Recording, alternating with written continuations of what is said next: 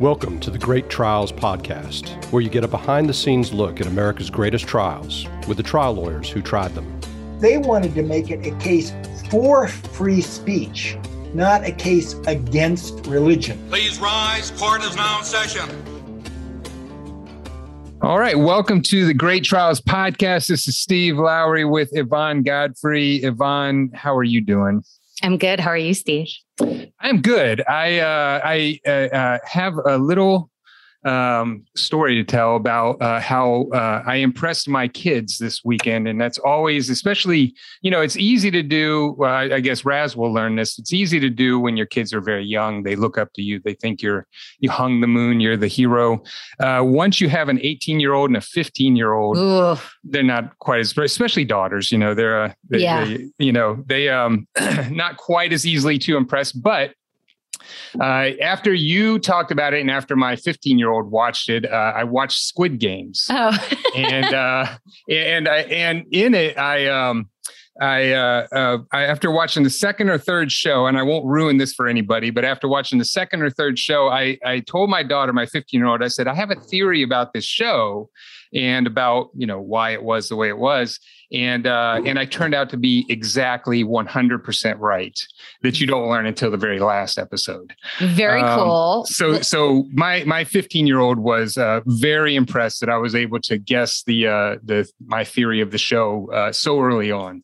Yeah. So you'll have you'll have to tell me what it was when we're not um, at risk of spoiling anything. But yeah, you know what's most important to me. Yes. Did you watch subs I, or dubs? I watched the subs, basic ma- mainly because of what you said. Okay, good. which good. is uh, we, we, let's make it sure everybody understands. You got it since it's uh, in Korean. Uh, it's better to watch it with subtitles than it is with uh, with dubs because you lose a lot in the in the dub yeah. translation for some reason something something weird about them trying to cram English into the right amount of time and the and the movement of the mouths. So yeah. weird that uh doesn't match up quite right. Yeah, exactly. Anyway. Anyways, well, sadly, I, uh, that's not what the, that's not what what our podcast is about. What we watched, what we watched on the weekends. I, I actually had a point on why we're talking about Squid oh, Games. Okay. Can you guess why?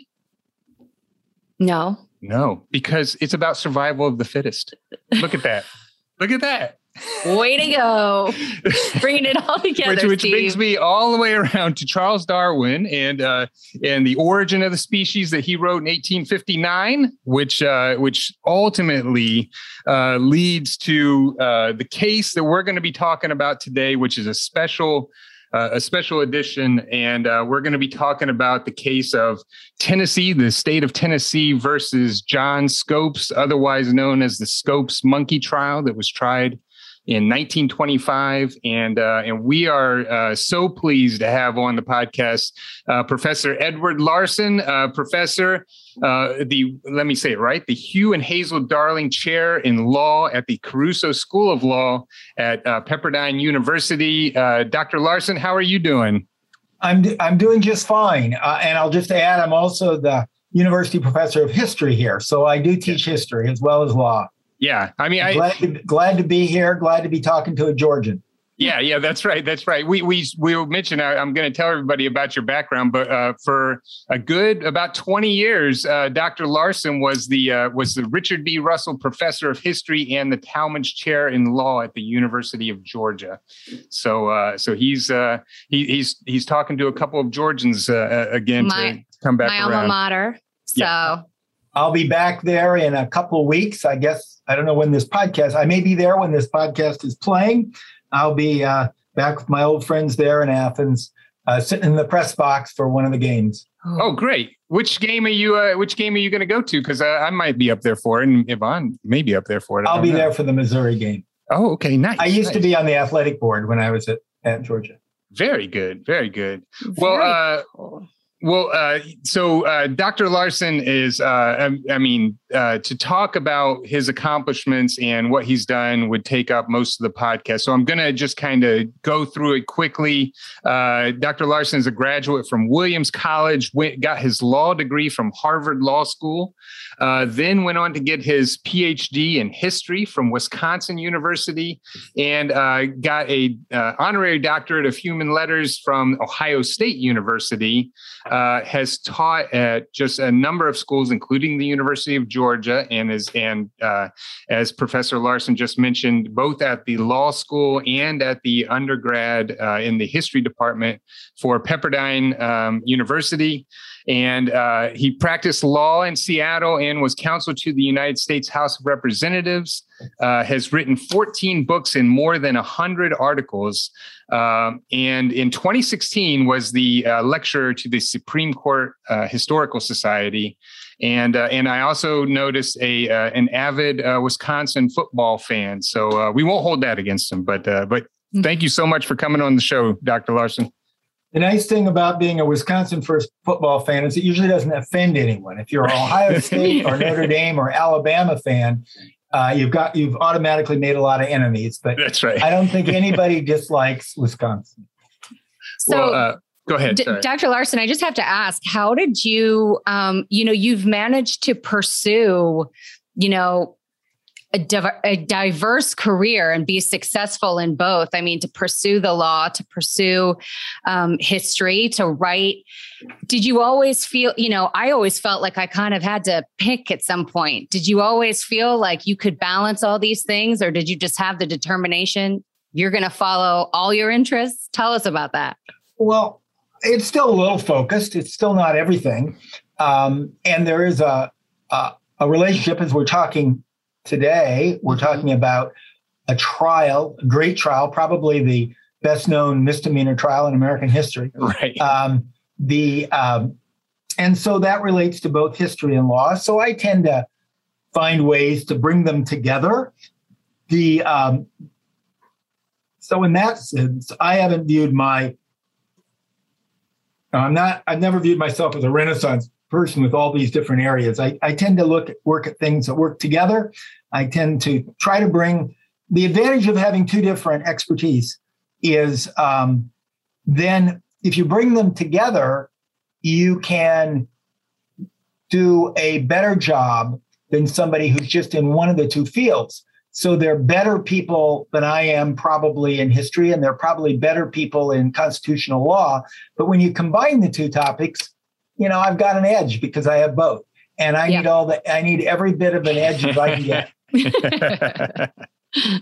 well, I, I, probably the most important thing that I didn't mention, and the reason why we're having you on this podcast to talk about the uh, the Scopes monkey trial is because in 1998 you uh, published the book and wrote the book uh, "Summer for the Gods: uh, The Scopes Trial and America's Continuing Debate Over Science and Religion," and won a, a small prize known as the uh, Pulitzer Prize, uh, which yeah, I think most people have heard of before. So, uh, so it, and and I, I will tell you, I read the book. It's a fantastic book, and uh, and I would recommend highly if anybody wants to learn more about the Scopes Monkey Trial, uh, get Summer for the Gods. It's uh, it, it not only does it do a great job in talking about the trial itself, but talking about sort of the lead up to the trial and what was going on in the country prior to to the trial happening and the and the laws being passed, and then uh, after the trial and what happened uh, all the way up until um, you know uh, into modern history. Yeah, I'm so excited for this episode because even in just preparing for the episode, I can I cannot believe how much I did not know, even if you focus on just the case and not the historical context, not lead what's leading up to it, not what comes after. I can't believe how much I didn't know. And, and maybe part of that, maybe I went to school in Tennessee through undergrad. I don't know if that's right. part of it. Um, but I, you know, I was aware of it, obviously, but that was really it. I had no idea um, just the things related to this trial I can't believe it. knowing now how much I didn't know and probably how much I'm about to learn through this conversation, I feel like I knew I knew absolutely nothing. I might as well have known nothing. That's the so fun anyway. thing about the trial that it has, you know, here it was um, almost 100 years ago, and it was just a misdemeanor trial in a small town in Tennessee. And yet it remains the best known trial of its type ever in American history. And that to me is amazing that here it's a trial not over some grisly murder like um, O.J. Simpson or Fatty Arbuckle or something like that, but over an idea. And that it's had such resonance. And I was just teaching um, this semester I'm a visiting uh, professor up at Yale, and um, one of the I was sitting in with a class, and the professor said, "You know, I bet none of the students even have heard of the Scopes trial." So he he he asked them, and they almost all had heard of it. And that's this generation. So it continues yeah. somehow, even though Inherit the Wind is no longer required watching for everybody, it's not on all the time. Still, the trial, thanks in part to Inherit the Wind, but its continuing significance has somehow uh, remained in a consciousness when, you know, I think Americans in general, young Americans, don't really know their history as well as they used to because there's so other so many other things mm-hmm. and yet this one has sort of hung on yeah. Um, well, you know, and it was funny because when Yvonne and I were talking beforehand uh, about this, I, I, was sort of uh, talking about, you know, uh, about the setup of, you know, when would we normally consider it a great trial when uh, basically is a misdemeanor criminal case that it involved about the uh, about two hours worth of actual evidence put on by the prosecution the jury was out for a total of nine minutes and at the end of the day the judge gave a fine of hundred dollars uh, and yet, as you described, uh, Dr. Larson, this is uh, maybe the most significant trial uh, in American history. It's it's definitely not quite a it's it's very different from the usual cases we talk about except i think a lot of times when um, derek alexander pope comes on the show it reminds me of that where we're talking about a case that is um, strategic to to to um, to raise an issue to bring an issue to the forefront and get those those legal issues um, decided. But so i think even approaching it, I was thinking about some of the civil rights cases that we've talked about with Derek and and kind of, you know, that side of it, of thinking about a test case and whatever. Um, but then actually, as we'll talk about, you know, what actually went on with this trial is so on another level from the cases that we talk about with Derek in terms of just the theater and the spectacle and the the um, you know, some of the folks involved. Um, so anyway. You're, yeah. Act- you're absolutely right. I mean, it was a test case and it was brought as a test case. We have other test case. So there are test case trials, which is like Roe versus Wade was really a, um, and uh, Brown versus Board of Education. And that's one distinction I make. There are, there are certainly judicial decisions like Brown versus Board of Education or or um, Plessy versus Ferguson or Dred Scott that are more famous. What I was trying to narrowly focus on, it, in this case, it's the trial. Nobody knows at all anything, and they don't need to know anything about the trial in Roe versus Wade or the trial even in Dred Scott. But here, it's the trial that became important not the ultimate mm-hmm. result. So it's not the decision. There's certainly more visible, better known decisions, hands down. But at the actual trial, it's almost one of its kind. And that was partly because of the issues involved, partly because it was intentionally a test case, partly because the way the town handled it mm-hmm. as a show trial, but the way the media picked it up, but also the chief litigants on both sides. They were superstars. Yeah. Yeah, yeah. I mean, really, really just crazy. Well, uh, let me just give a, a, quick rundown of the case uh, and uh, sort of an overview, and then we'll start talking about how we got to uh, to this trial. So, so this was a case against uh, John Scopes, who was a substitute biology teacher at a high school in Dayton, Tennessee, uh, and essentially the law that had been passed was the Butler Bill that had been passed by or had been brought by John Butler and got known as the Butler Bill. And essentially, what that said said was um, that it outlawed the teaching, uh, any teaching that denies the divine creation of man uh, in the Bible, and uh, to teach man is descended, and in, instead to teach man is descended from lower order of animal. It's essentially, and I didn't say that as good as it is as it's written, but essentially that's what it did. It, it outlawed the teaching of uh, uh, evolutionary. Um, uh, um, uh, development of man. Um, and basically, what happened, and we'll talk a little bit more about how um, about how the case came to be. But uh, this was passed in Tennessee. Um, the ACLU saw this as a potential test case. They put out a um, they put out a a um, a notice or an announcement that um, they wanted to do a test case. So the the people, and we'll talk about this a little bit more as we go. The people in Dayton, Tennessee, saw this as an opportunity uh, to sort of um, create some um, uh, notoriety for the town, and uh, and so they came up with a plan to have John Scopes t- stand trial. Um, as we'll talk about, a number of just uh, uh legal, political. Um, scientific and religious superstars all sort of converge on the town of Dayton, Tennessee, to become um, to become uh, you know part of the trial. And ultimately the trial uh, lasts for about uh, seven to eight days i think. And uh, at the end john scopes is convicted of teaching uh, evolution. Uh, and, and, by the way, he was teaching from a text that had been approved by the state of Tennessee, which I always thought was interesting, and I never knew until I read uh, Dr. Larson's book. But um, but got convicted of that. The judge then imposed a fine of a hundred dollars. Uh, it goes up on appeal. We'll talk about what happens on the appeal uh, as we go along. Um, and um, but anyways, that's the basic overview of Tennessee versus Scopes. And um, and Dr. Larson, I'd like to start out. I think of of uh, you know before we get into sort of the cast of characters that was involved, just you know how the country got to this point of you know why they started legislating um, divine creation or, or or legislating against evolution being taught in the schools.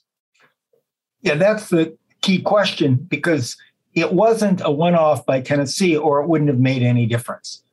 Um, it would be equivalent to a test case today involving um, anti-abortion restrictions, such as occurs recently in Texas or Mississippi, or um, some gun control laws in New York or Chicago, because you were part of a national movement. And that's what made it visible. And I do want to underscore one thing you said: the law only banned the teaching of human evolution. Right. Hey, teaching any other type of evolution was fine. So these people weren't like modern day um, creationists who are advocating that the world was created uh, 10,000, less than 10,000 years ago, and that every, all the species were created exactly as described in the Bible. They didn't actually even believe that. Nobody believed that back then. That's a more recent phenomena. What it was was um, that with the rise of what's called social Darwinism, but is really more tied with the writings of Spencer, is that there was this sense of survival of the fittest. And we were right after World War One. And it was promoted in the United States, and to some extent it's true, that Germany uh, or at least some of the leaders in Germany, were defending what they did in World War One mm. on a survival of the fittest mentality.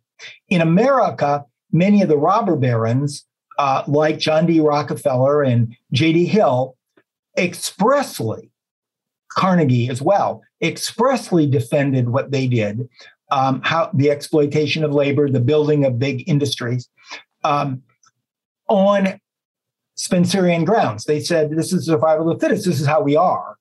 And so you had this, this identification of, of this idea of, of progress. And that's what they viewed it. That's what a person like Carnegie or the Germans, or or same way with imperialism. Teddy Roosevelt would talk about this all the time with uh, with his overseas trying to take over uh, more of the world or the or the British or the Belgians with the Congo that were a superior race, were a, were survival of the fittest, where Germany's uh, uh, system is preferable. So there was a lot of this conversation going on, both domestically and inter- internationally. And naturally, it aroused opposition. Most visibly, it depends on where um, uh, uh, in England, um, the Prime Minister Gladstone. In America, William Jennings Bryan, three times nominated for, for president by the Democrats in the, over the turn of the century, who was also a, a devout conservative Christian. Many religious groups, um, a whole variety of people had problems with this. And so, to the extent it was identified, So, Yvonne, the internet is getting more and more crowded, especially ever since the pandemic, and it's getting harder and harder to get noticed online.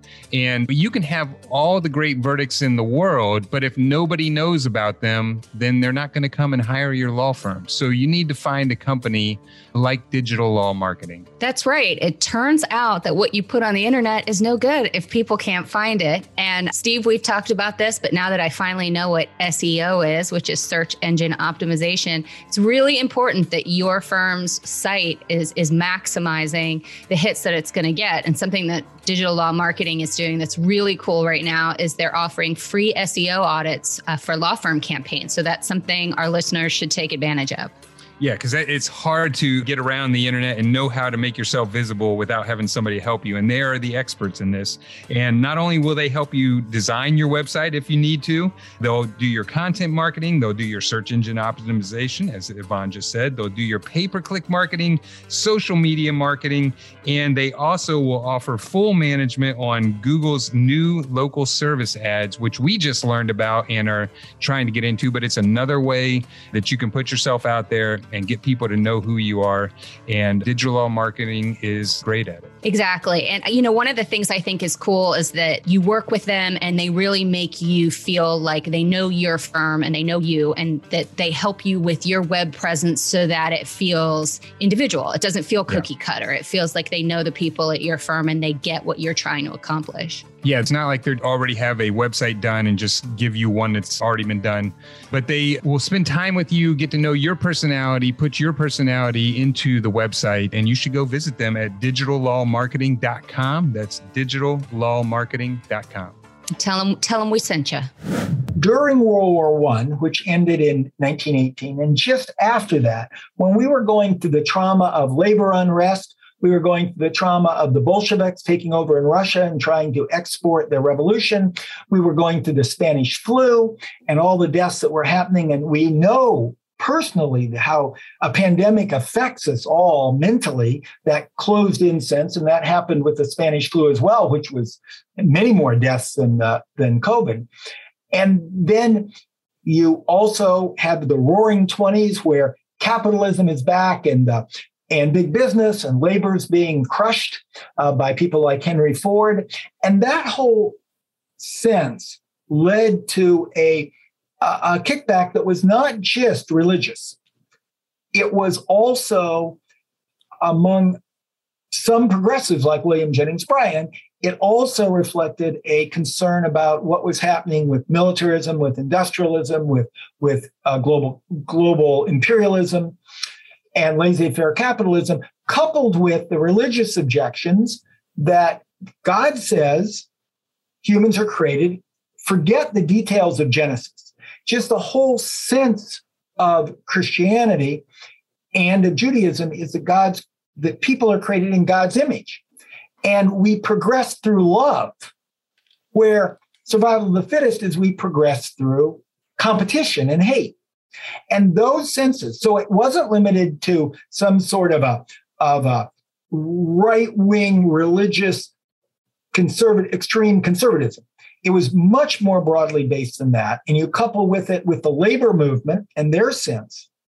And so William Jennings Bryan, with others, launched a crusade about 1920 against first teaching evolution in general, and then really focusing it on public schools. And he would crusade. He was a he had he had just he had stepped down as Secretary of State in protest over Wilson's drift to World War One. He didn't. He he thought the war was inappropriate, unnecessary. We shouldn't get involved. We all know, in retrospect, he was right. The century would have been much better if America had never been involved in World War One choosing between those two sides.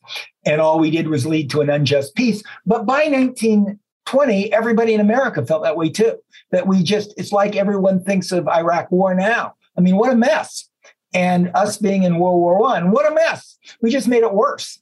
And so um, that this crusade started up, and he started crusading widely. Now, the scientists and a lot of the cultural elite and certainly the, the wealthy class respond back and saying different things. First, the wealthy class believed in survival of the fittest. But with the scientists, they said, wait a minute, Darwinism doesn't lead to that. It's the philosophy of Spencer. And so there was a nuanced reaction that, wait a minute, this is not, you're, you're doing the wrong thing here. And so the, that, and Bryan had crusaded in many states. There were bills all over the country, north, south, east, and west. It only happens that the first one that finally passes, others had passed in one house, lesser restrictions had passed in many states, um, such as no evolution in the textbooks or this or that. But the first one that actually banned the teaching of human evolution totally in all public schools, which technically would include the University of Tennessee and other places where, of course, evolution was being taught. Um, that was the first time you had a, a clean bill. And it involved Bryan going to the state legislature, speaking to a joint house of the legislature, uh, crusades by people like Billy Sunday supporting this, a lot, considerable cultural support by the Vanderbilt agrarians, which was a cultural movement coming out of Vanderbilt at the time, a lot of great writers. And so Tennessee passed this law, and the ACLU back then was really focused on free speech and academic freedom, and they viewed this as a violation of free speech and academic freedom. They didn't, they weren't in league with the robber barons and the the uh, economic elite, but here they were unusually. They had mostly been defending labor leaders. Now suddenly they had the support. In fact, it was the, they raised more money on this trial than any trial they'd ever hosted. Uh, because suddenly they had the right wing supporting them, at least the business classes and uh, the main universities. And they put together a, a um, an elite advisory board that included the presidents of Harvard, Columbia, Wisconsin, uh, Stanford, Berkeley, Michigan, you just name it, they had them on the advisory board. And uh, so they went after this law saying this is a restriction on academic freedom, freedom of speech, where Bryan, who volunteered to be a part of the prosecution, even though he hadn't tried a case in 50 years. Um, he had been a Secretary of State, he'd been a writer, he'd been a co- member of Congress, but before that, he was a district attorney. He, um, they defended on the right says, wait, we're talking about public schools, and parents, taxpayers, voters should be able to determine what happens in the public school. They can go out and teach evolution all you want to on the street corner. You can do it in a private school, but parents should be able and taxpayers should be able to decide what happens in public school. So that's the way the trial was framed. And you could see how, since this had been a nationwide issue, and Bryan was literally the most famous Democrat in the country from his three terms running for president. His brother had been the vice presidential candidate on the Democratic ticket just the year before in, in 1924. He was still very visible. And then Clarence Darrow, the most famous trial lawyer of all American history, volunteers on the other side. You just had a national, and you were in a decade of celebrity journalism. Right. Remember, this is the decade of Babe Ruth and and uh, Rudolph Valentino. This is celebrity journalism with the penny press and the yellow press, uh, yellow journalism. And my gosh, this was just the biggest thing that had happened. Yeah, one thing I wanted to ask you, that I didn't understand when I when I until I read your book was that um, when Bryan was initially pushing for these anti-evolutionary uh, laws, that he was actually pushing for them not to have any sort of a penalty attached to them because he was afraid that um, it would become a spectacle, and then all of a sudden there'd be, you know, become like national news when more when it could just be more of a statement against uh, teaching evolution. So it seems like he would have, uh, at least in what he was initially saying, would have been against the Tennessee law as far as the penalty provision of it. What, what's your sense of why Bryan decided to get involved with the entire process after they passed a law that he, at least initially, didn't seem like he was uh, supportive of? You're absolutely right. The law went further than he wanted. He thought that having a penalty would only create martyrs. Remember, Bryan was a master of PR. He was, you know, the boy orator, the Platte. He was this charismatic speaker. He was a great natural politician. And he thought that if you have a penalty, you're going to create a martyr. But if you simply pass a law saying it is illegal, as he had done in Florida, it is illegal to teach evolution. Well, then if any teacher does it, they would look like they're the bad guys because they're disobeying the law. And um, so what happened was John Butler went further than Bryan wanted. Bryan came and made his pitch, packed house, statewide attention, spoke around the state. But John Butler went one step further and impo- made it a basically a gross misdemeanor, which was the exact same penalty back then during Prohibition uh, for um, uh, a liquor violation for making um, moonshine in Tennessee. It was the exact same uh, penalty. And uh, Bryan, what Bryan did is Bryan thought it was important to uphold the principle of the law. So he said right at the outset, I will join the prosecution in support. And if we succeed and convict him, I will pay the penalty. Right. So he said right at the outset, I'll pay the penalty. We don't want a penalty. I'll pay the hundred dollars or whatever the fine is. And it was it had to be between one and five hundred dollars, and the judge imposed the minimum. So Bryan offered to pay it right up top, and he was clear that he didn't want to create a martyr, and he, he was right because if they hadn't had that, it would be like Florida, and it would instead be the the teacher who was the scofflaw who went ahead and taught against it. And then they could bring pressure within the school district saying, no, you can't do it, or maybe fire him or something like that. In this case, of course, it was a test case. Scopes had never taught evolution. It was simply brought to test the constitutionality and the validity of the law. So uh, it, but Bryan got around his one qualm by saying, I'll pay the fine. Yeah. Well, let's let's talk about uh, how this case specifically comes to be. I I, I think it's an, uh, just a fascinating case with how the citizens of Dayton, Tennessee, just a, a tiny town. I think the whole population was about thirteen hundred people. Uh, basically, uh, you know, decided to make their, you know, Dayton the centerpiece of this test legislation uh, with encouragement from the ACLU. Um, talk, talk about that story a little bit because I think it's really fascinating.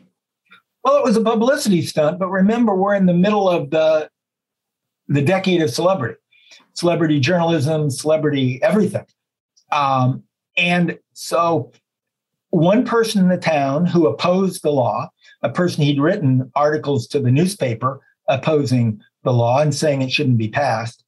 Uh, he was a um, he ran the the mines had closed down. Actually, you got that's important in the sense that the town had they built the railroads after the Civil War. It's not an old town. It was in the hill country of Republican East Tennessee. Tennessee back then, the east eastern part was Republican. It had been it had not it had supported the North during uh, the Civil War, and they built railroad lines down, and they'd open a blast furnace there for the local um, local coal and iron in the area, and then it closed down. And so they had went up in population. It was a new town founded in the 1880s, and now it was declining. It was in decline.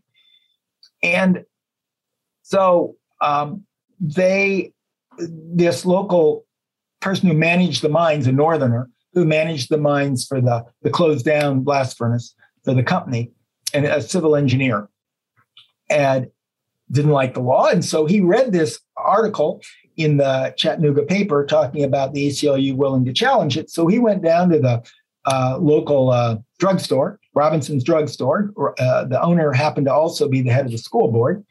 And by the way, he sold, um, because he was the head of the school board, incestuous back then, um, you didn't get free textbooks, you bought them. And he sold the textbooks. And so on the shelf was the, uh, the required, it wasn't just approved, the they had statewide required textbooks, as they still do in Texas. And this was the required textbook for biology, and it is purely evolutionary. Not only evolutionary, it endorses, you know, eugenics and and survival of the fittest and the uh, the ascendancy of the races, uh, how the white race was the highest of all. All these things that so offended um, these folks. So it was blatantly um, violates the law. But the governor, when he signed the law, governor didn't like the law, but he signed it as a concession to get more funding for public schools. And he said he didn't. He thought it was just a, a, a he thought it wasn't serious legislation. He said, This is just a statement of people's will. Um, we don't violate it. No school in the state violates it. Had he not even looked at his own textbooks? Well, anyway, um, down goes this um, uh, Rappleyea was his name, and uh, started talking to Robinson and those there about this possibility of bringing a little publicity to their town. And remember, their town was Republican, so it wasn't Bryan country. In Bryan's three runs for president, he had never carried this county, Rhea County. So they weren't really tied to the law.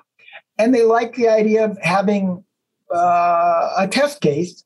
He said it will bring hundreds of thousands of people into the town to watch it. Uh, it ended up bringing quite a few people into town.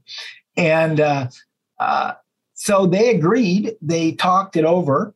They brought in the school principal um, and the uh, superintendent of schools. And of course, the drugstore owner was the chairman of the school board.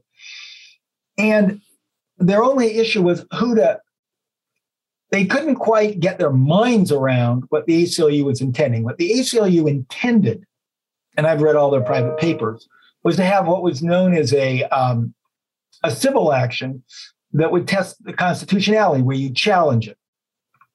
What they thought is we need a criminal case. And the regular biology teacher was also the principal, and they didn't want to put him through the um, wringer with this. And so they thought of John Scopes, who was first year teacher. He, he taught middle school uh, a science, not high school science. And middle school science doesn't include bio, uh, evolution. And but he had substituted for the principal on occasion. So and they knew he didn't like the law. He was 25 years old. He'd gone to University of Kentucky, but they brought him down as a football coach. So also the football coach. He was well liked. So he was the school year was over. He was off playing tennis. So they sent someone out to find him. They brought him down to the drugstore and asked him if he'd stand for the case. And he said, I've never taught evolution. He says, Well, you did sit in on the class. I don't think that matters. We can we can cover that if you're willing to do it. So, you know, he had no fixed intention to stay in Dayton. They promised he'd have his job back. It wasn't like a hostile prosecution. They guaranteed he'd have his job back the next year. So, and he didn't like the law. So he agreed. He signed up. He was single, just lived in a boarding house there. So he agreed to uh, test the law. And then they, they swore out his arrest. He never went to jail despite if you've seen the the, the movie, which starts with him.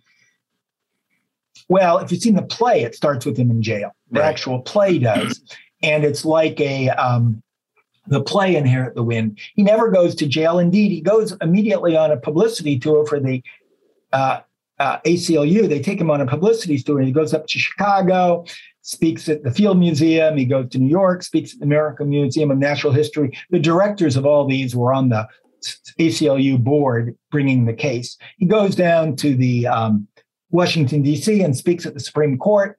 Um, he makes a publicity tour around the country. He becomes a bit of a star in all this. He's never oppressed by it. And of course, there's no there's no hostility in the town. The town was taking it all as a as really a summer festival. Yvonne, uh, you know that the practice of law since the pandemic has started has completely changed. Completely changed. A lot more pajamas involved for me. Yes, yes, a lot more working from the computer. Yes, and only getting dressed from the uh, from the waist up. But you know who has helped that change and that transition immensely in our practice and can help everybody else in theirs is Legal Technology Services. That's right. I mean, being good at doing things virtually, at doing things through Zoom, through video conference, online, it's more important now than ever. I'll say Zoom or WebEx or whatever you use now Legal Technology Services has completely changed how they do things in order to get you organized, looking good. Our depositions, our hearings, our mediations have all changed. And a big part of that is because we do them all virtually and we're doing them with the help of Legal Technology Services. So they get our exhibits in order, um, you know, and you call up the exhibits by number, they'll highlight them, they'll enlarge them, they'll do whatever they want. And it actually flows really well. I do have to say, I think my depositions are more organized now than they were before the pandemic because I used to just walk in with like a giant box of documents and then I'd pull out the documents and go through them. And uh, now I'm much more organized because of legal technology services. Yeah, and I mean LTS. I'm gonna I'm gonna call them LTS because we, Yes. we're on a first name basis.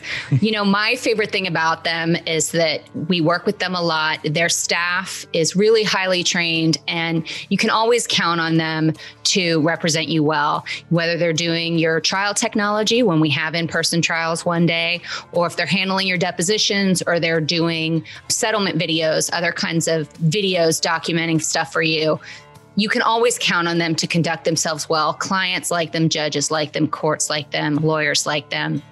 Yeah, the one thing that I have to say is uh, when we're in trial, while I think we do pretty good in front of juries and hopefully they like us, they always like our trial techs, whether it's Bob, Taylor, Quentin, David, Liz, just any one of the people over there. They're all fantastic. And of course, Melanie, who runs the ship over there.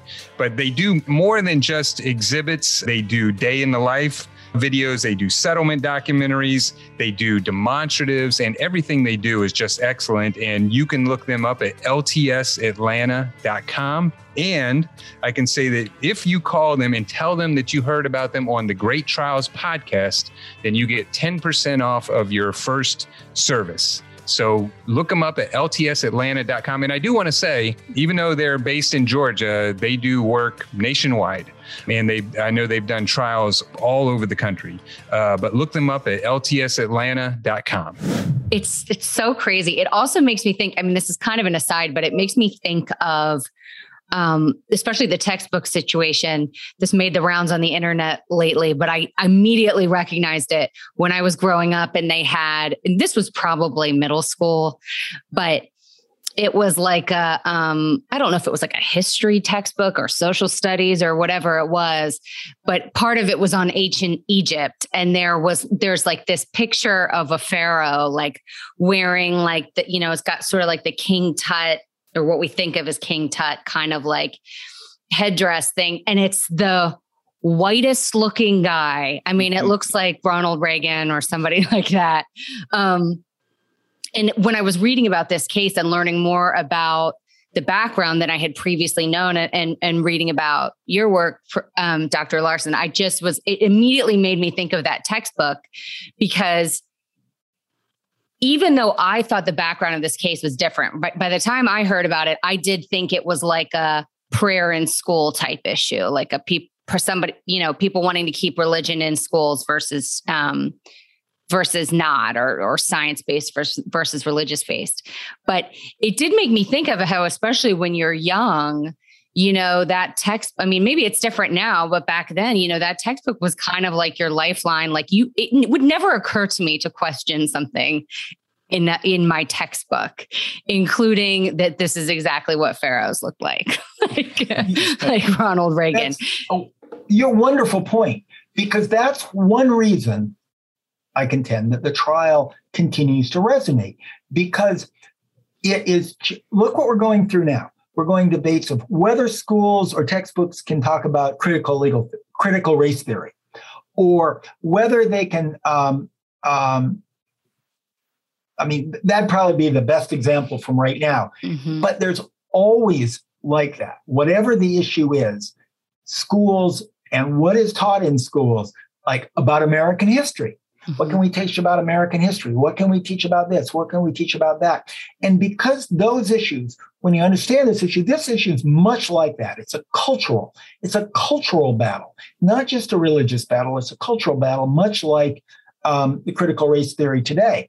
And it would be opposed and supported back then, if you were living in the days of the robber barons and the days of, of Herbert Spencer's philosophy and imperialism, it would be a lot like the issue today that goes just beyond religious grounds, goes into different areas that hits a lot of cultural hot buttons. And mm-hmm. so the trial can resonate resonate because remember there hadn't been public high schools much before this.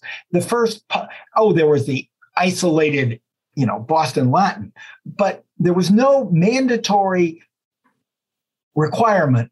Schools didn't have compulsory attendance laws for high school until about 1920. Tennessee, indeed, had just passed theirs at the same time they passed this law. So people used to have to go maybe to eighth grade, but you don't get evolution between now and eighth grade. You don't get anything controversial before in, in elementary school. It's the later the issues come up. And so these issues, this was the first of that type. And that's why it's one thing I love to do. I started cutting them out. There is so often when there's a issue arises anywhere, California, Massachusetts, Tennessee, doesn't matter where it arises. When they write about it, the headline in the newspaper right calls it the trial or the text calls it a son of Scopes or Scopes 2. And ever since I've been following this, since the 1990s, um, when I started writing about it, I've been saving those stories. And in all those years, I have cut out hundreds of newspaper articles that say Scopes 2 or Son of Scopes, but I never yet have seen one that says Scopes 3 or Grandson of Scopes. right. right. They always go right, no matter what the issue, they go right back to Scopes and they forget all the intervening trials. So that helps give it legs. And that's what makes it mm-hmm. relevant in the way it's prosecuted and pushed and the way it's picked up by the media, right and left. We had a divided media back then. They all ran it with their own with their own take. Yeah. Yeah. So uh, I, I uh, in the interest of full disclosure, I don't know if I've ever talked to you about this, Yvonne, but I, uh, I was actually raised Seventh Day Adventist, and and Dr. Larson talks about the Adventists a lot in the um, uh, in in his book, and they're a fundamentalist uh, Christian group, and they believe in the literal interpretation of the Bible, and that's the way I was brought up. And I can remember I went to schools all the way up through high school at a Seventh Day Adventist school, and I can remember uh, in my sophomore high school class being tested on why divine creation was true and evolution was untrue. And you know and you were giving answers like you know we're not still coming from apes now uh, kind of thing. And that would be like an acceptable answer. Um, but so it, it's just interesting. I mean I, so one of the reasons why this case in particular is so interesting to me not just because i'm a trial lawyer and i love reading about great trials but is because it really hits home with me because i remember uh, you know when i was a child uh, being taught about um, you know creationism and, and how it was correct and evolution evolution was wrong and um, and so uh, it's just it, it's a fascinating issue and it uh, I mean I don't know what the I, I don't know how uh, Adventists are teaching their students today but it wouldn't surprise me if they're still oh. teaching them in a similar way. absolutely, they still are. Indeed, Steve, that's a great point because um, I had said rather broadly that people evangelical Christians, and it was true. Evangelical Christians back then did not generally believe in that the biblical story of creation was literally true. That we generally believed back then that days of creation symbolized epochs of time and that's what William Jennings Bryan believed. And so that each day of creation symbolized an epoch. So we had a long earth history.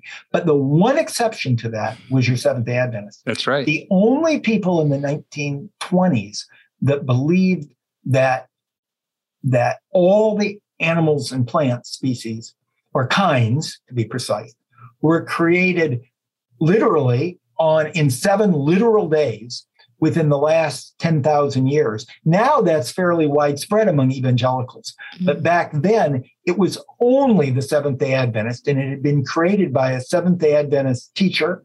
Uh, shortly before this period, building on not on as much on the biblical writings, but the writings of the founder, the woman who founded the Seventh day Adventist Church.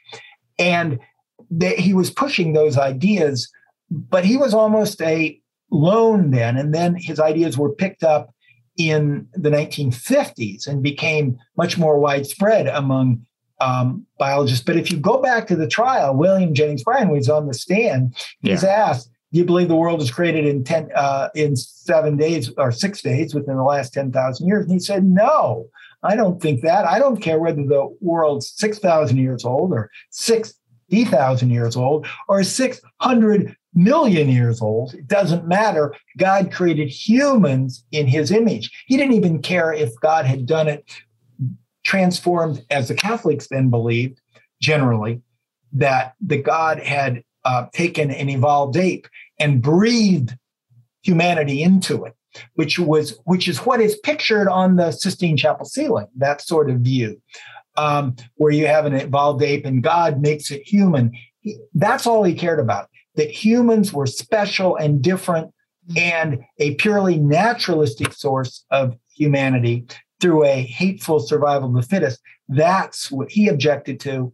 Seventh day Adventists took it one step further, but funny thing, Seventh day Adventists won. Right.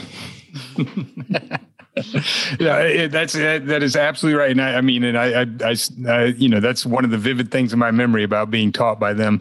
But uh, it, you know, the point you make, and we're going to talk a lot more about um, about the cross examination of William Jennings Bryan. I think that's just fascinating that uh, he would even agree to that but uh, but yeah, I mean, it, it, he basically by saying that um, you know he did not believe in it being six literal days uh, was agreeing with the point that the defense was making that that Clarence Darrow and others were making that uh, you, there that there isn't really a conflict or it didn't have to be a conflict between beliefs in uh, evolution and divine creation, and that was sort of and, and I always thought um, it was uh, uh, Dudley Fields Malone his speech that he made, and I, I was able to read some of the transcript, but but that was that was the point that he was making, which as a lawyer, I thought was a great point, which is, you know, the law says that it denies the divine creation of man in the Bible and uh, teaches, and instead teaches man is descended from lower order of animal. And their argument was, well, we may be teaching that they're descended from lower uh, order of animal, but we're not denying divine creation.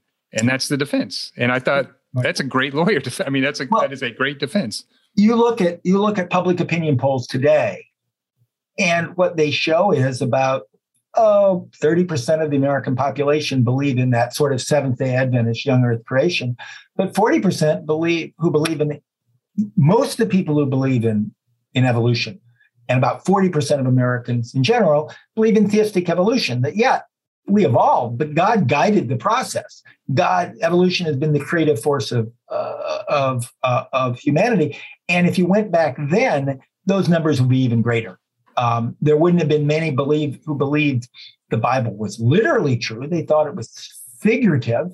It was inspired word, but that evolution was God's tool and that God created the human soul and made humans different. And that's all Bryan himself believed. Yeah, yeah. Well, let's talk about how this case gets to trial, and I do want to talk about the cast of characters because it's really just such an. It, it, to me, it's a big part of the story, and and one reason why uh, this case, you know, became so famous nationally, but carried on through history. Um, you know, I was I was I guess surprised, although I shouldn't have been, that you know this. I think this gets signed into law in March of 1925 and the indictment comes down in May of 25 and they're in, in trial at July of 1925 which you know uh, I mean I guess it's a misdemeanor case so you so maybe that's why it goes so quick but I mean from a, a trial standpoint I mean getting your case to trial that quickly is uh, is unheard of nowadays.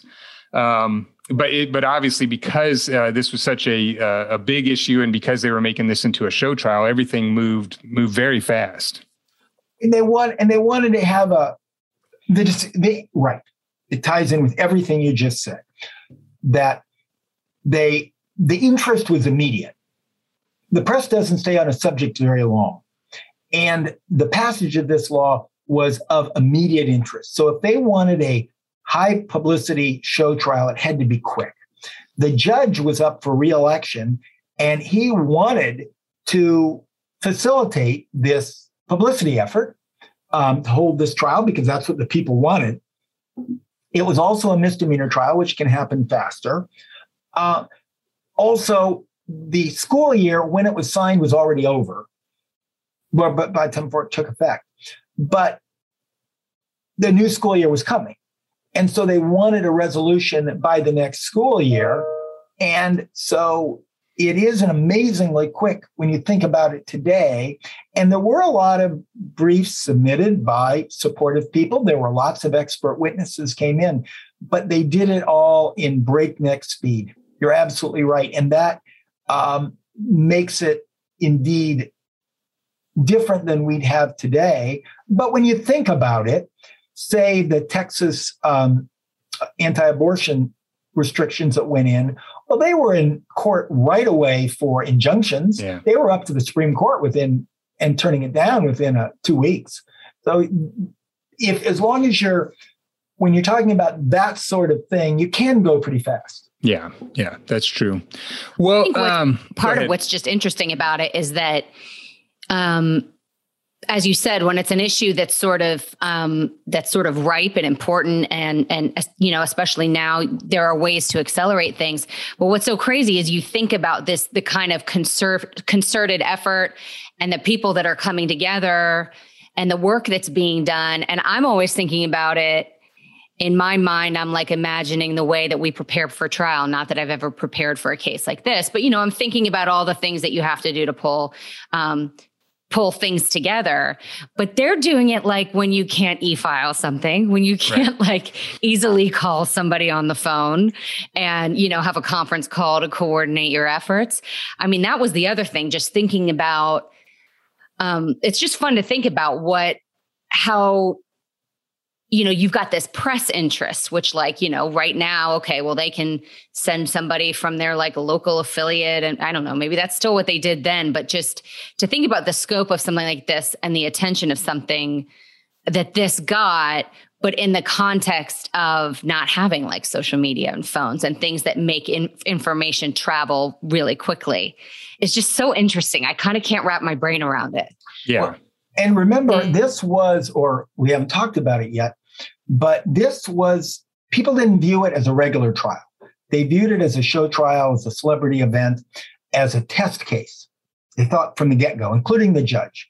And that's why he allowed it to be broadcast. It was back then you couldn't, unlike today, really before, you know, really before 1990, you couldn't broadcast trials. This was the first broadcast trial in American history, broadcast on the radio nationwide. Um, it was filmed um, in the sense that there were cameras in the courtroom, and the film was every day was filmed, and they built the first runway ever in Dayton, Rhea County. They took a, a cornfield and plowed it down, and the planes would fly in every day and fly the film up to Cleveland and New York and other places to show it that day, that night in the movie theaters with people reading the transcript. Of course, there were silent movies back then, so you could see the event. You could go down to the movie theater and watch the event. So there was, and since as soon as Scopes was indicted, it was front page news around the country. And the lawyers were celebrity minded as well. And so, and they cared about the issue. So they were willing to put everything else aside because Every newspaper was editorializing about it. Every newspaper was writing about it. And they had the, the trial itself was telegraphed out back then baseball games that's how they did it they used telegraphs at the baseball games and would telegraph out what was happening balls and strikes and then somebody would be sitting in a tv um, in a radio studio recreating the game well they had they strung more telephone wire than was ever strung in american history into Dayton so that all these newspapers and news media, Associated Press and others, could telegraph out. They had telegraph operators right in the courtroom telegraphing out every word. So they could get the word out even without social media. They could get this word out pretty fast. And back then, every town had multiple newspapers. You had Hearst, you had Pulitzer, you had all these people with chains. They all had reporters on the scene in Dayton from the get go as this thing was developing and reporting out and the papers were competing the hearst or the or the uh, pulitzer or the different newspaper companies were competing to get the be- the first story out with the first person and the columnists were writing about it. So you did have a very active press in the beginnings of radio and telegraph and all those things were just picking this up. This was the story of the day yeah, yeah.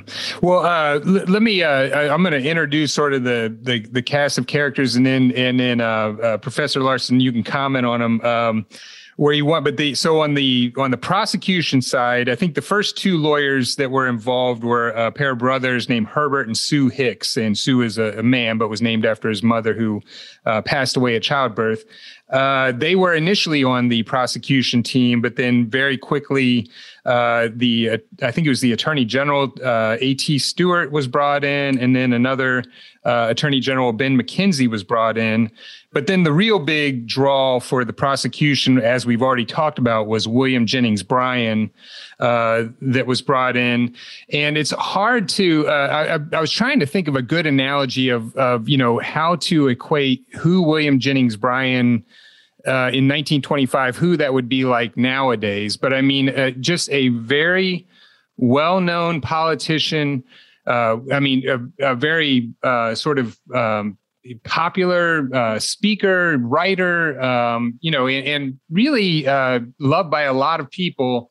Uh, but he had been, as you mentioned, he had been a three time presidential candidate. In fact, one of the things I thought was interesting was that in 1896, which I think is the first time he ran for president, and which he gave the very famous uh, Don't Crucify Me on a Cross of Gold speech at the Democratic National Convention, where he was uh, he was um, uh, campaigning against the gold standard. Um, you know, that one of the people campaigning for him back in 1896 was Clarence Darrow, who was running for Congress at the same time in Chicago. Um, but he had he had also been the Secretary of State uh, under uh, Woodrow Wilson. Um, he had, I mean, his nickname, you can't get a better nickname. He was known as the Great Commoner, or, uh, you know, or the Lion. Uh, in fact, I think, you know, in um, one of the things, Yvonne, I, I always, you know, when you talk about these, um, you know, I don't know if you've ever read about the Wizard of Oz and how this was, re- the Wizard of Oz is really based on history, but the story is, is that the Cowardly Lion is based on William Jennings Bryan. I mean, so he made it into popular fiction as well. Uh, and so, um, you know, he just this really well known and and very uh, other than the fact that he was a uh, uh, when it came to religion, very conservative. I, you know, was a progressive, had fought for labor, had fought for uh, uh, individual rights most of his career, and um, and just a very um, well-known and popular uh, po- popular politician uh, at the time. So really, from from the prosecution side, you couldn't get a bigger draw than William Jennings Bryan. No, that you you've captured him so well. I don't. Even, I can't even really add to it. It's exactly the standing and stature he had, and as long as you emphasize that he was a great speaker, a great yeah. orator, and that after he stepped down as Secretary of State, he became a, actually a professional orator. He would go around what they used to call back then the Chautauqua circuit, the lecture circuit, and he was one of the top draws on that. Um, he gave over 200 speeches a year, so he would be public speeches. So he would be traveling around the country with a few set speeches, and most of which involved progressive issues or religion, but some increasingly included its attacks on evolution. And so you had that sort, sort of character. If you tried to think of a politician who had similar views, maybe a Jimmy Carter. Okay, uh, yeah. Basically, a progressive Democrat who who was also motivated in what he did out of his deep religious beliefs. But of course, he Bryan was a much bigger speaker and much bigger name than Jimmy Carter ever was but that might be a, equivalent uh, equation. I should mention one thing about you mentioned Sue Hicks. Um, he knew the he knew uh, later in life he knew he, he, because of this trial and other activities he became a judge himself. He was pretty well known in East Tennessee, and he knew Johnny Cash and he knew the um, uh, writer of the story the the song. I don't know if your people are old uh, enough to yeah. remember a song called "Boy Named Sue." It was written about him um, and, and, it was exaggerated. It told the story a little differently, but that was about Sue Hicks. So, um, but the prosecutor, uh, the, the, attorney general you mentioned, Tom Stewart, uh, A.T. Stewart, um, he eventually, right after this, he becomes a U.S. senator right. and served several terms as a U.S. senator. He was a very able. Uh, he wasn't just a another lawyer. He was a very able uh, litigator and politician in his own right. So you had a you, with Bryan being the most visible, you had a effective prosecution.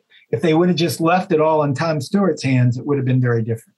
Right. Uh, it, you know, it's funny. Uh, I mean, the story about Sue Hicks, which I didn't know. I mean, that's the coolest thing around. You get Johnny Cash writing a song yeah. about you. But, um, but um, yeah, the, I mean, so uh, the one other person I should mention I didn't is not is that uh, William Jennings Bryan was uh, was uh, trying the case, but he also brought his son out there, who was a I think he was a federal prosecutor at the time out in California. Is that right? well, when the Democrats were in power, he was the U.S. attorney for Los Angeles. But of course, by now the Republicans were in power, uh, and they were the arch enemy of the Bryans, and so he had lost his job. He was no longer. He was a practicing attorney in Los Angeles, though, so he came out.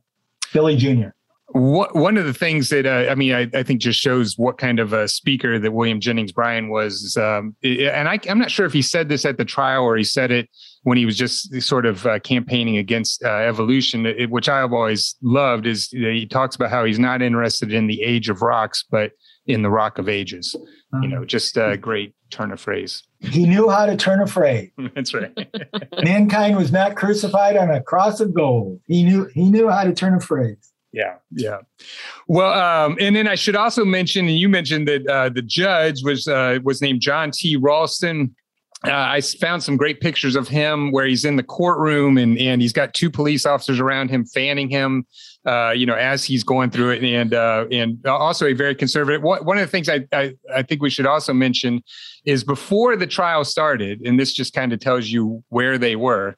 Um, William Jennings Bryan goes to a local church and gives a speech about uh, anti-evolution and gives a speech about how the defense's case is weak before they start the trial. And sitting on the front row, uh, the front row is uh, Judge Raulston and his family. So uh, they they kind of knew uh, where uh, the defense knew where they were trying this case. well, John Raulston was up for reelection, and though he wasn't, you know, he wasn't a conservative he was a Methodist. He wasn't a Baptist. He wasn't a, he wasn't really an evangelical, but he found the whole trial fascinating. But he also knew what side of the, his bread the butter went on, and right. um, and he did. He he loved he loves handling this trial. Yeah, yeah. Well, uh, on the defense side.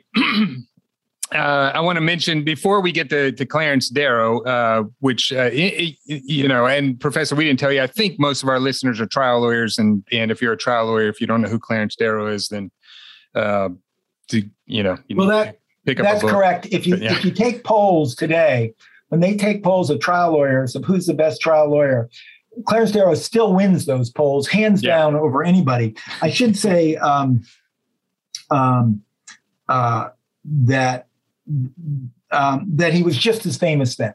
He right. was even more famous, and so he he was he was beyond anything in the world of uh, trial practice, and yeah. that um, um, if I if I do want to compare the judge, you asked for a comment. You asked a comparison to present day persons. He's not quite present day, but I think the judge would stand up about equal to Judge Ito. If you remember Judge right. Ito from okay, right, yeah. yeah. yeah. I think they'd uh, they'd, uh, they'd come in about even.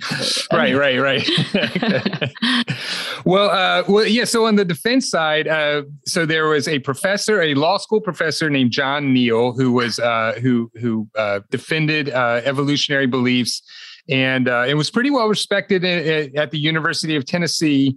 Uh, but as far as a, as a trial lawyer, maybe not the most uh, honed as, as a trial lawyer. But then they also had Arthur Garfield Hays, who was a very well respected lawyer from New York and uh, was on the board of the ACLU.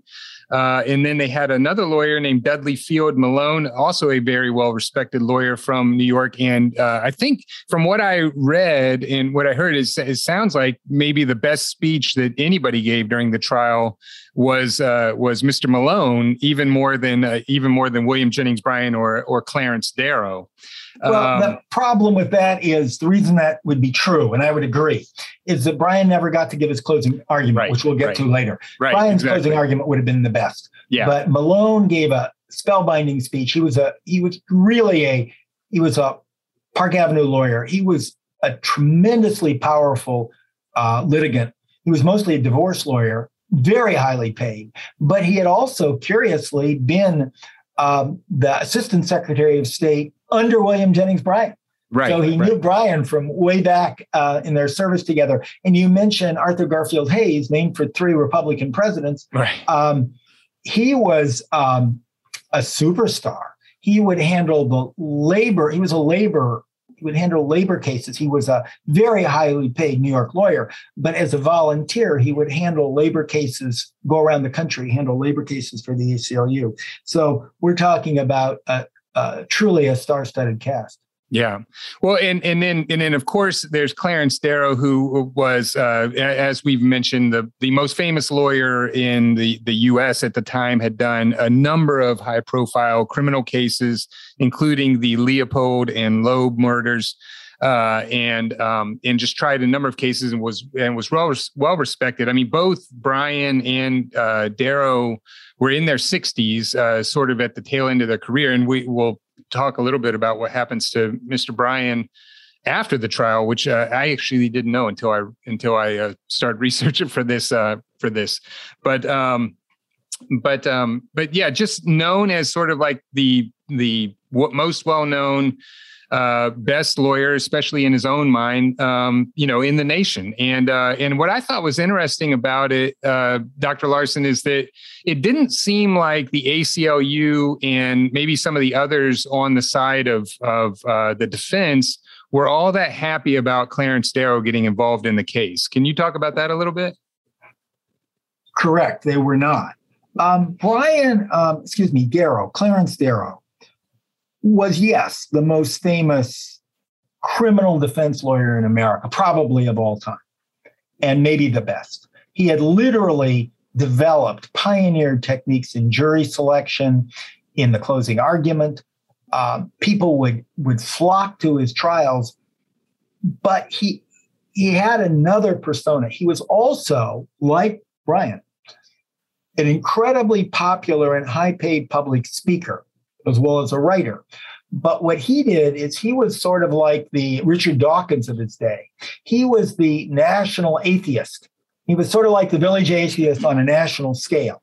He would um, debate people about religion, and he would pack Carnegie Hall. He would pack any place he was, where he would take the the agnostic or atheist side, and somebody um, a sort of usually a liberal religious figure like uh, Will Durant would come and argue on the other side. And he fundamentally believed that religion was the cause of much of the hate and controversy, that it led to wars, it led to wars between peoples. Um, it would lead, he would, he would look at something like Richard Dawkins today looks at um, the terrorism that might come out of certain countries allied to religion, and he would generalize about it, um, which Dawkins does today, and Darrow would back then. He also had opposed World War One, um, and he had actually campaigned with Bryan against entry into World War One, but he always saw that religion was the cause of this, and the religious would religion would divide us. So he wrote books and spoke widely. So he was not only a great trial lawyer, but he was also separately viewed as an enemy of religion.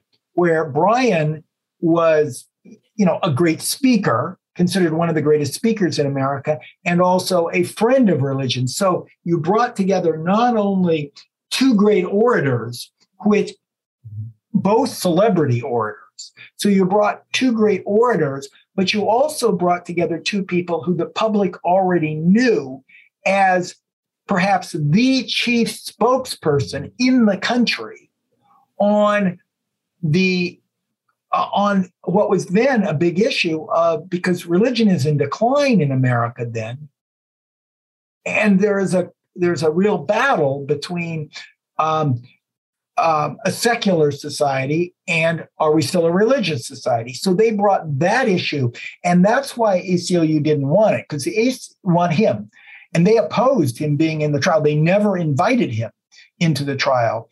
Um, he wanted to get in because he wanted to make it an expose of Bryan's, as he called it, Bryan's fundamentalism, and how that was destructive. He didn't like the idea and he often took cases that would challenge religious lawmaking, whether it Sunday closing laws or, or laws against contraceptives that had a religious motive.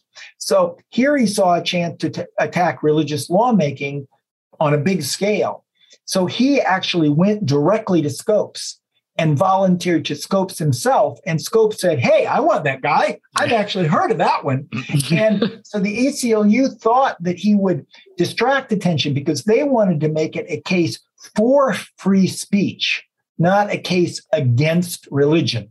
And both Malone and, and um, uh, Arthur Garfield Hays and the others had been committed to approach it that way. As you mentioned in Malone's speech, they they wanted to make it a speech for freedom, and they feared that Darrow would automatically, because of his fame, make it a case against religion. And they think if this is a case against religion, we win, we lose. Right. If right. this is a case for freedom, we win.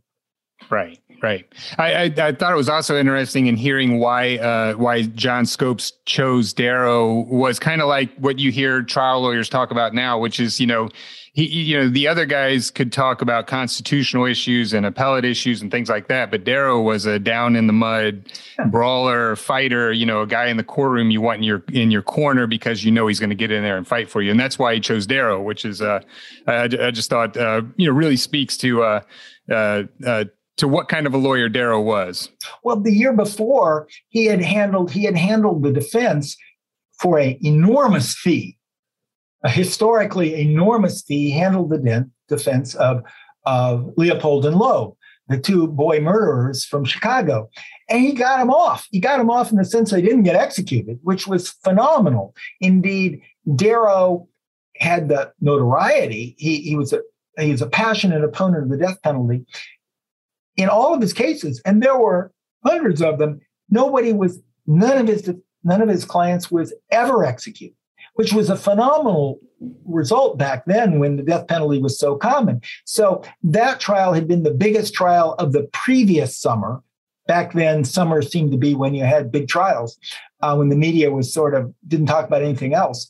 And so that renewed his fame. But if his fame went all the way back to really 18, late 1880s, 1890, when he handled the, the defense of Eugene V. Debs and uh, defense of the people involved with the Great Pullman strike. But then it was case after case after case. But that made him very controversial because many middle Americans and many um, hated the guy because he was always defending leftists and union leaders and the wealthy murderers. He had right. his subtax of wealthy murderers. And then, of course, the great McNamara case, the ones of the LA the bombing of the LA Times. Um, he was accused of bribing the jury and only got off sort of in a sort of a hung jury um, with a very good lawyer and California saying, well, we won't try again if you never come back into the state of California, which he didn't. So he also had the the issue with bribing the jury hanging around his neck. So he was a very controversial individual, and the ACLU that's not a winner. That's not a winner for us. And it was and it wasn't. Um, they there was certainly some truth uh, to it. They lost some of the lawyers who had agreed to help them um, because they didn't want to be associated with such a radical as Clarence Darrow. Hey everyone. So we had so much good stuff to talk about with Professor Larson that we split this into two episodes. So this is the end of part one, and you can check out part two next week.